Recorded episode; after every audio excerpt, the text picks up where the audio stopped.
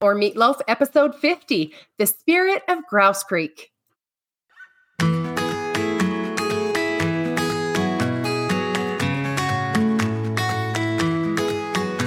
Hello, hello.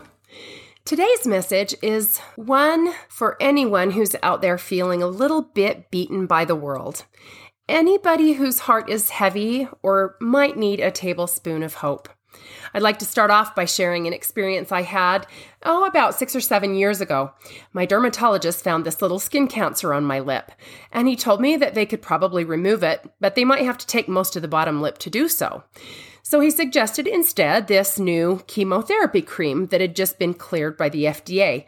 Now, I'm sure that many of you have heard of it or even tried the predecessor of this drug. The new and improved version is a great alternative. It's still absolutely no fun, but it doesn't have nearly the side effects of the earlier medicine. Needless to say, that medicine made me so sick. I was nauseous every single day, all day long. So, on top of the giant blisters and those sores that ate holes straight through my lip, I was throwing up through them. Ooh, that's a gory detail I should have spared you.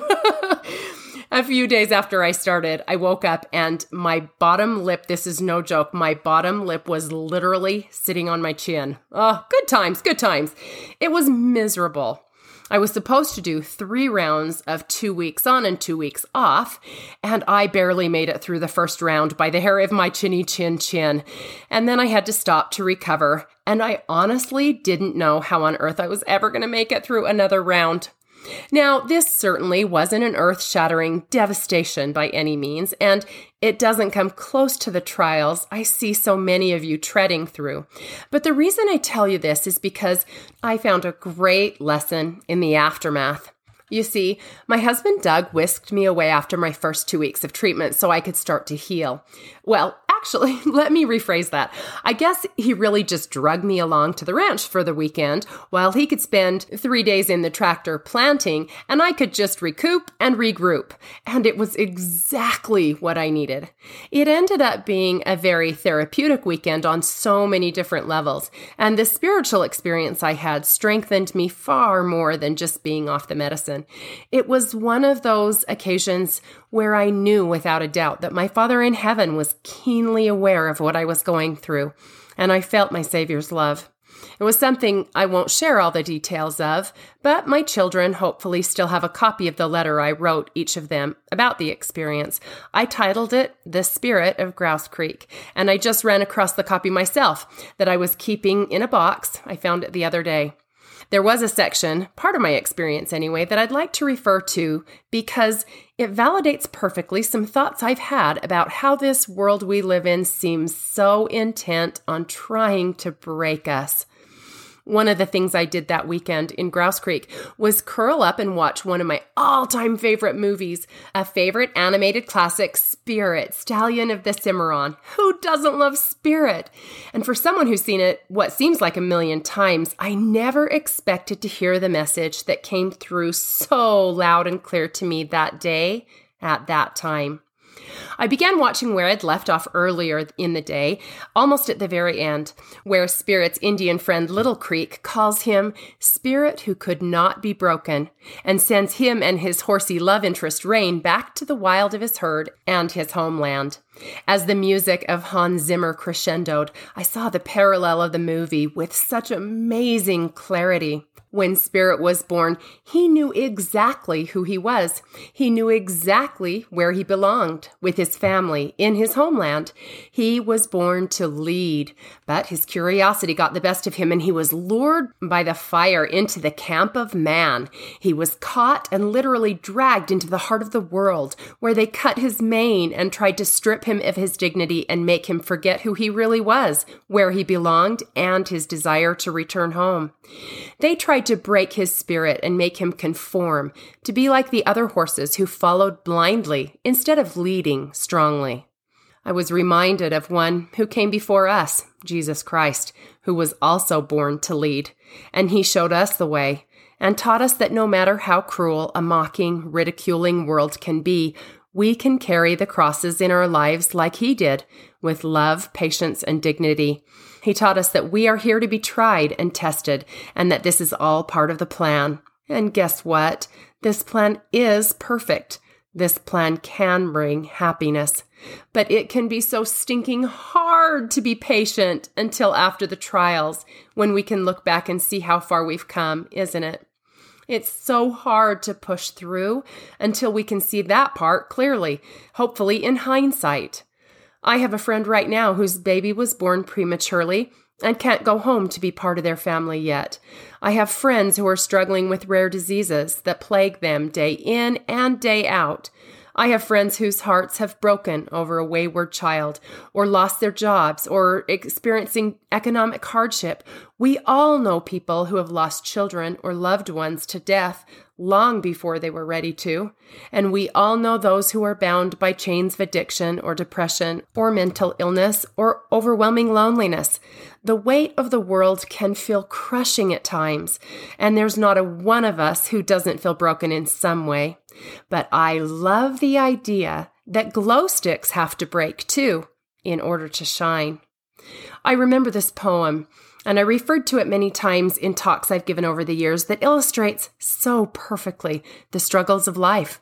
It's called The Race by D.H. Groberg, and it goes like this quote, Whenever I start to hang my head in front of failure's face, my downward fall is broken by the memory of a race. A children's race, young boys, young men, how I remember well. Excitement, sure, but also fear. It wasn't hard to tell. They all lined up so full of hope, each thought to win that race or tie for first, or if not that, at least take second place. Their parents watched from off the side, each cheering for their son, and each boy hoped to show his folks that he would be the one. The whistle blew, and off they flew like chariots of fire. To win, to be the hero there, was each young boy's desire. One boy in particular, whose dad was in the crowd, was running in the lead and thought, My dad will be so proud. But as he speeded down the field and crossed a shallow dip, the little boy who thought he'd win lost his step and slipped. Trying hard to catch himself, his arms flew every place, and midst the laughter of the crowd, he fell flat on his face. As he fell, his hope fell too. He couldn't win it now. Humiliated, he just wished to disappear somehow. But as he fell, his dad stood up and showed his anxious face, which to the boy so clearly said, Get up and win that race. He quickly rose, no damage done, behind a bit, that's all, and ran with all his might and might to make up for his fall. So anxious to restore himself, to catch up and to win, his mind went faster than his legs. He slipped and fell again. He wished that he had quit before with only one disgrace. I'm hopeless as a runner now. I shouldn't try to race. But through the laughing crowd he searched and found his father's face with a steady look that said again, Get up and win that race. So he jumped up to try again, 10 yards behind the last. If I'm to gain those yards, he thought, I've got to run real fast. Exceeding everything he had, he regained eight, then 10, but trying hard to catch the lead, he slipped and fell again. Defeat. He laid there silently. A tear dropped from his eye. There's no sense running any more. Three strikes, I'm out. Why try? I've lost, so what's the use? He thought, I'll live with my disgrace. But then he thought about his dad, who soon he'd have to face. Get up, an echo sounded low. You haven't lost at all, for all you have to do to win is rise each time you fall. Get up, the echo urged him on. Get up and take your place. You were not meant for failure here. Get up and win that race. So up he rose to run once more, refusing to forfeit, and he resolved that win or lose, at least he wouldn't quit.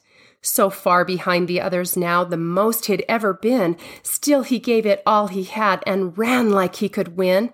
Three times he'd fallen stumbling, three times he rose again. Too far behind to hope to win, he still ran to the end. They cheered another boy who crossed the line and won first place, head high and proud and happy, no falling, no disgrace. But when the fallen youngster crossed the line in last place, the crowd gave him a greater cheer for finishing the race. And even though he came in last with his head bowed low and proud, you would have thought he'd won the race to listen to the crowd. And to his dad, he sadly said, I didn't do so well. To me you won, his father said. You rose each time you fell. And now, when things seem dark and bleak and difficult to face, the memory of that little boy helps me in my own race. For all of life is like that race with ups and downs and all, and all you have to do to win is rise each time you fall. And when depression and despair shout loudly in my face, another voice within me says, Get up and win that race. End quote. I love that poem so much. It resonates so deeply on a spiritual level every time I need the strength to get up again. So, for anyone out there who feels tripped up or knocked down, I hope you listen carefully to that quiet voice inside you that will also whisper, Get up. I've got you. We can do this. Anytime you need a reminder, like Spirit, Stallion of the Cimarron, of who you are, where you belong, and that you too can be the spirit the world couldn't break, turn to the words of the Savior himself. Quote, Come unto me, all ye that labor and are heavy laden, and I will give you rest. Take my yoke upon you and learn of me, for I am meek and lowly in heart, and ye shall find rest unto your souls. For my yoke is easy and my burden is light. Matthew 11, 28 through 30. As I reread the letter I wrote my family from Grouse Creek many years ago, I was reminded that this hard, pressing, difficult world is only my temporary home. I found such a powerful message of hope as Spirit, who had finally overcome all the trials the world threw at him, and Rain ran joyfully and freely back to their homeland. We too will one day find ourselves running back freely to our eternal heavenly homelands. It's my sincere hope that we will take with us the spirits that have learned, loved, and returned even stronger as a result of what we experienced here. I know God loves us perfectly, and His Son, our Savior and Redeemer, can strengthen us through these trials. Quote, but they that wait upon the Lord shall renew their strength, and they shall mount up with wings as eagles. They shall run and not be weary, and they shall walk and not faint. End quote. That's found in Isaiah 40, verse 31. And for an added bit of encouragement, you may want to gather your family and watch a good movie this week. I've got a really great recommendation. Wink, wink.